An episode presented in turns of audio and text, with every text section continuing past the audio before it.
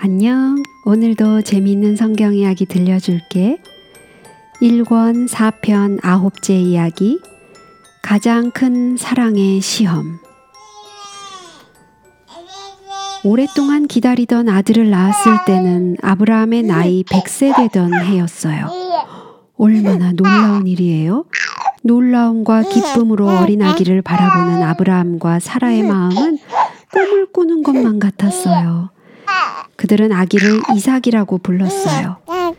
사라는 너무나 행복해서 하나님이 나로 웃게 하시니 듣는 자가 다 나와 함께 웃으리로다 라고 말했어요. 몇 달 후에 아브라함은 큰 잔치를 열고 모든 친구들과 이웃 사람들을 청해서 아기를 구경시켰어요. 그는 얼마나 이 아기가 자랑스러웠는지 몰라요. 모인 사람들에게 자랑스럽게 아기를 내보이는 아브라함과 사라의 마음은 얼마나 기뻤을까요?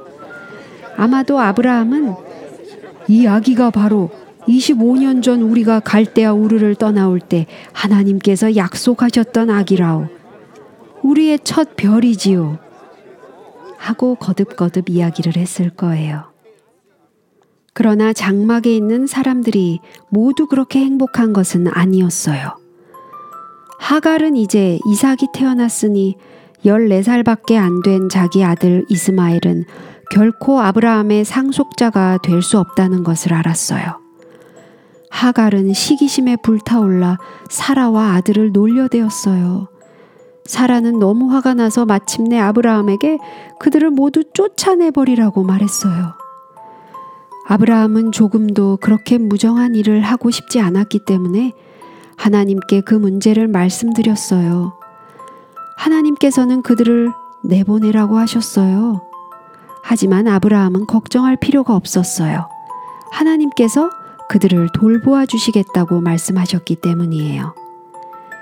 이튿날 아침 일찍이 아브라함은 여행에 필요한 양식과 물을 하갈과 이스마엘에게 주고 그들을 떠나보냈어요. 참으로 슬픈 이별이었어요.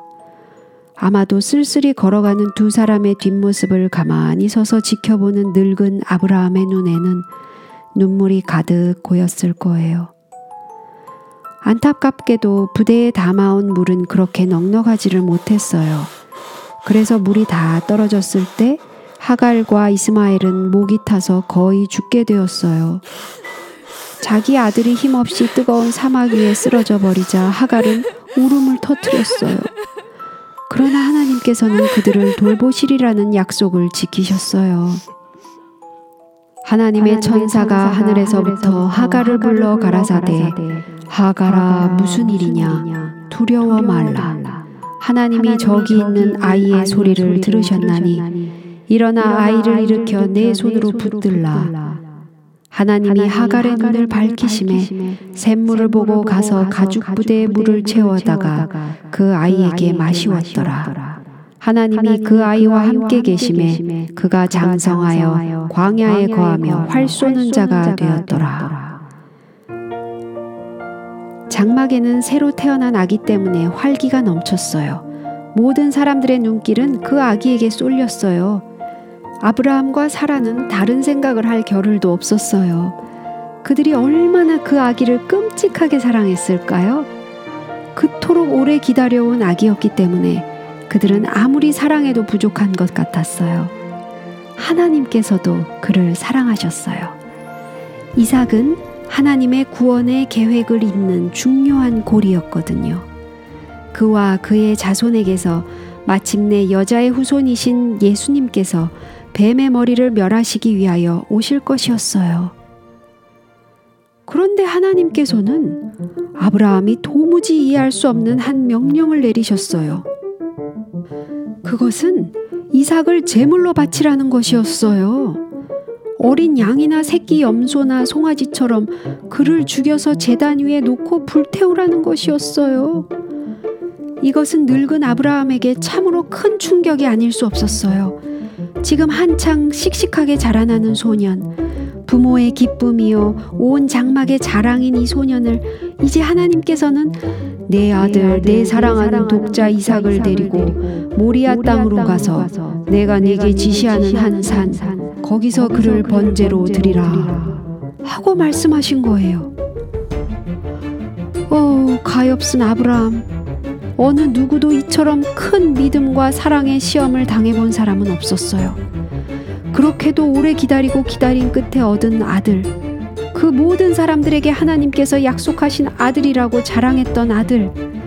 온 정성을 다해 금이야 오기야 하고 길러온 아들을 이제 재단 위에 놓고 죽이라는 명령을 받은 거예요. 아브라함은 끊임없이 왜? 왜? 왜? 하고 마음속에 질문을 했어요. 무언가 잘못된 것이 틀림없었어요. 하나님의 말씀을 잘못 들었던 것이 분명해요. 하나님께서 아무에게도 그렇게 끔찍한 일을 하도록 명하실 리가 없어요. 그러나 아브라함은 하나님께서 그에게 말씀하셨다는 것을 알고 있었어요. 그리고 비록 그가 하나님의 명령을 이해할 수는 없다고 해도 그 명령에 순종하기로 결심을 했어요. 그의 마음속에는 갈대아 우르에서 그를 불러내시고 모든 여행길에서 그를 지켜주시고 마침내 아들을 주시겠다고 하신 약속을 이루셨던 하나님께서 아무런 까닭 없이 그러한 희생제물을 요구하시지 않을 것이라는 믿음이 있었어요. 그리하여 아브라함은 무거운 마음으로 아침에 일찍이 일어나 나귀에 안장을 지우고 두 사황과 그 아들 이삭을 데리고 번제에 쓸 나무를 쪼개어 가지고 떠나 하나님이 자기에게 지시하시는 곳으로 갔어요. 그들은 그 날과 그 이튿날 종일토록 길을 갔어요. 아브라함은 아무 영문도 모르는 이삭과 두 사환을 데리고 함께 갔어요. 얼마나 슬픈 여행이었을까요? 아브라함에게는 정말 견디기 어려운 여행이었을 거예요. 그의 발걸음은 점점 더 무겁게 느껴졌을 거예요. 아마 눈물이 없이는 이삭을 똑바로 보지도 못했을 거예요. 그들은 무슨 이야기를 서로 주고받았을까요? 아무도 그 이야기를 아는 사람은 없지만 우리는 그들의 이야기가 참으로 아름답고 다정한 이야기였을 것이라고 믿어요. 이삭은 나이 많으신 아버지를 깊이 염려하면서 얘기했고 아브라함은 그 이튿날 하나님께서 그에게 하라고 명령하신 일을 생각하면서 이야기했을 거예요. 제3일에 아브라함이 눈을 들어 그곳을 멀리 바라본지라. 이에 아브라함이 사환에게 이르되 너희는 나귀와 함께 여기서 기다리라. 내가 내 아이와 함께 저기 가서 경배하고 너희에게로 돌아오리라 하고. 너희에게로 돌아오리라. 이 말 속에는 얼마나 큰 희망이 들어 있을까요? 그러나 어떻게 그렇게 될 수 있을까요? 만일 그가 하나님의 말씀을 순종하고 자기 아들을 죽인다면 어떻게 그들이 함께 돌아올 수 있겠어요? 그렇지 않으면 혹시 하나님께서 더 큰 이적을 그에게 베푸실지도 몰라요. 이전에 한 번도 행하시지 않았던 일을 하나님께서는 능히 하실 수 있으시거든요. 그분께서는 여호와께 능치 못할 일이 없으시다고 말씀하시지 않았나요? 그렇다면 아마 하나님께서는 이삭을 죽음에서 일으키실지도 모르겠어요. 히브리서에는 이렇게 기록되었어요. 아브라함은 시험을 받을 때에 믿음으로 이삭을 드렸으니 저는 약속을 받은 자로 돼 그 독생자를 드렸느니라. 저에게 이미 말씀하시기를 내 자손이라 칭할 자는 이삭으로 말미암으리라 하셨으니 저가 하나님이 능히 죽은 자 가운데서 다시 살리실 줄로 생각한지라. 산 중턱을 올라가면서 이삭은 아버지께서 무슨 생각을 하고 계실까 하고 궁금하게 생각했어요.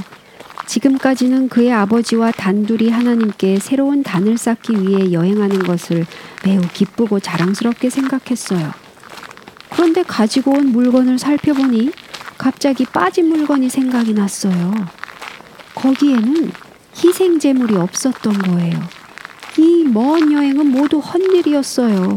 가장 중요한 것이 빠졌으니까요. 내 아버지여, 이삭이 말했어요. 불과 나무는 있거니와 번제할 어린 양은 어디 있나이까? 아, 아브라함이 두려워하던 순간이 드디어 찾아왔어요. 이제는 그 무서운 사실을 이삭에게 알려야만 했어요. 그러나 마지막 순간까지 아브라함은 기다릴 수밖에 없었어요. 그는 떨리는 목소리로 대답했어요. 아들아, 번제할 어린 양은 하나님이 자기를 위하여 친히 준비하시리라. 그의 말에는 그가 생각했던 것보다 더 깊은 의미가 담겨 있었어요. 그의 말은 예언적이었어요. 하나님께서는 장차 아브라함뿐만 아니라 모든 사람을 위하여 바로 이 일을 행하실 것이기 때문이에요. 그분께서는 세상 죄를 지고 가는 하나님의 어린 양 예수님을 갈바리에서 제물로 바치실 것이었어요. 그들은 힘있는 발걸음을 옮기며 마침내 하나님이 그에게 지시하신 곳에 이르렀어요. 아브라함이 그곳에 단을 쌓고 나무를 벌려 놓았어요. 단 위에 나무를 벌려 놓는데 그렇게 시간이 걸린 적은 한 번도 없었어요. 그것은 하나님께서 무슨 기적을 행하시지나 않을까 하고 그가 일부러 천천히 했을 것이기 때문이에요. 그러나 아무 일도 일어나지 않았어요. 마침내 그는 이삭을 보고 하나님께서 그에게 명령하신 것을 있는 힘을 다해 이야기해 주었어요. 이삭의 아름다운 성품이 여기에 잘 나타나요. 그는 튼튼하고 활기가 넘치는 젊은이였어요. 그는 얼마든지 반항할 수 있었어요. 그는 늙은 아버지를 제치고 죽자사자 도망칠 수도 있었어요. 그러나 그는 그렇게 하지 않았어요. 그는 자기가 죽는 것이 하나님의 뜻이라는 것을 알았을 때 기꺼이 자신을 바쳤던 거예요. 아브라함은 그의 아들 이삭을 묶어서 재단에 쌓은 나무 위에 뉘어 놓았어요. 하늘과 땅이 그렇게 가까웠던 적은 아마도 없었을 거예요. 재단 옆에는 쉴 새 없이 눈물을 흘리면서 그가 그토록 사랑했던 아들을 마지막으로 바라보는 아브라함이 있었어요. 아브라함 바로 뒤에는 바로 하나님께서 무한하신 사랑으로 자기의 신실한 종 아브라함이 정말 아무 불평 없이 그 큰 희생을 치를 것인가를 지켜보고 계셨어요. 아브라함이 과연 이 무서운 시험을 견딜 수 있을까요? 하나님을 불순종하는 것보다는 차라리 더 쓰라린 고통을 선택할까요? 아브라함이 손을 내밀어 칼을 잡고 그 아들을 잡으려 하였더라. 이삭은 눈을 감고 칼을 기다렸어요. 칼날이 아침 햇빛에 번쩍하고 빛났어요. 그러나 칼은 그의 몸에 와닿지 않았어요. 갑자기 산 꼭대기에서 큰 음성이 급하게 들려왔어요. 마치 하나님께서 조바심을 내시며 말씀하시는 음성 같았어요. 아브라함아, 아브라함아, 그 아이에게 네 손을 대지 말라. 아무 일도 그에게 하지 말라. 그 음성이 제때에 들려온 거예요. 조금만 지났어도 모든 것은 끝장이 날 뻔했어요. 이제 아브라함은 이삭을 죽이려고 했던 칼로 그를 묶었던 줄을 끊어버렸어요. 그들은 기뻐서 아무 말도 하지 못하고 서로 얼싸안았어요. 얼마나 놀라운 구원이에요. 하나님께서는 그들의 사랑과 충성을 얼마나 기뻐하셨겠어요. 그 음성은 다시 들려왔어요. 내가 내 아들, 내 독자라도 내게 아끼지 아니하였으니 내가 이제야 내가 하나님을 경외하는 줄을 아노라. 그때 아브라함은 뿌리 수풀에 걸린 수양 한 마리를 보았어요. 아브라함이 가서 그 수양을 가져다가 아들을 대신하여 번제로 드렸더라. 그때 다시 하나님의 음성이 들려왔어요.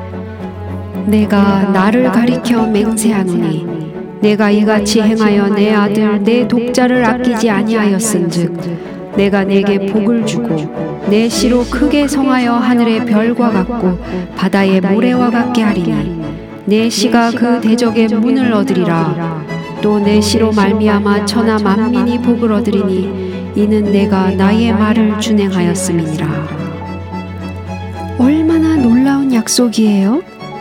하나님께서는 이 말씀으로 하늘의 모든 보물 창고를 그분의 충성된 종에게 열어주신 거예요.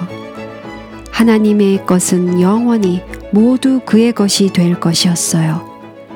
이것이 아브라함이 행한 대로 가장 좋은 것을 기꺼이 재단에 바치고 하나님을 사랑하는 모든 사람들에게 주시는 축복이에요. 사랑하는 어린이 여러분, 여러분도 이렇게 하지 않겠어요? 여러분 자신을 재단 위에 바치지 않겠어요? 여러분의 생애를 하나님과 그분의 사업에 바치지 않겠어요? 만일 그렇게 한다면 하나님께서 아브라함에게 축복하신 것처럼 여러분을 축복해 주실 거예요. 하나님과 함께 약속의 땅을 향하여 걸어갈 때 여러분의 모든 생활은 아름답고 밝게 변할 거예요. 오늘 이야기는 여기까지야. 다음에 또 재미있는 성경 이야기 들려줄게. 안녕.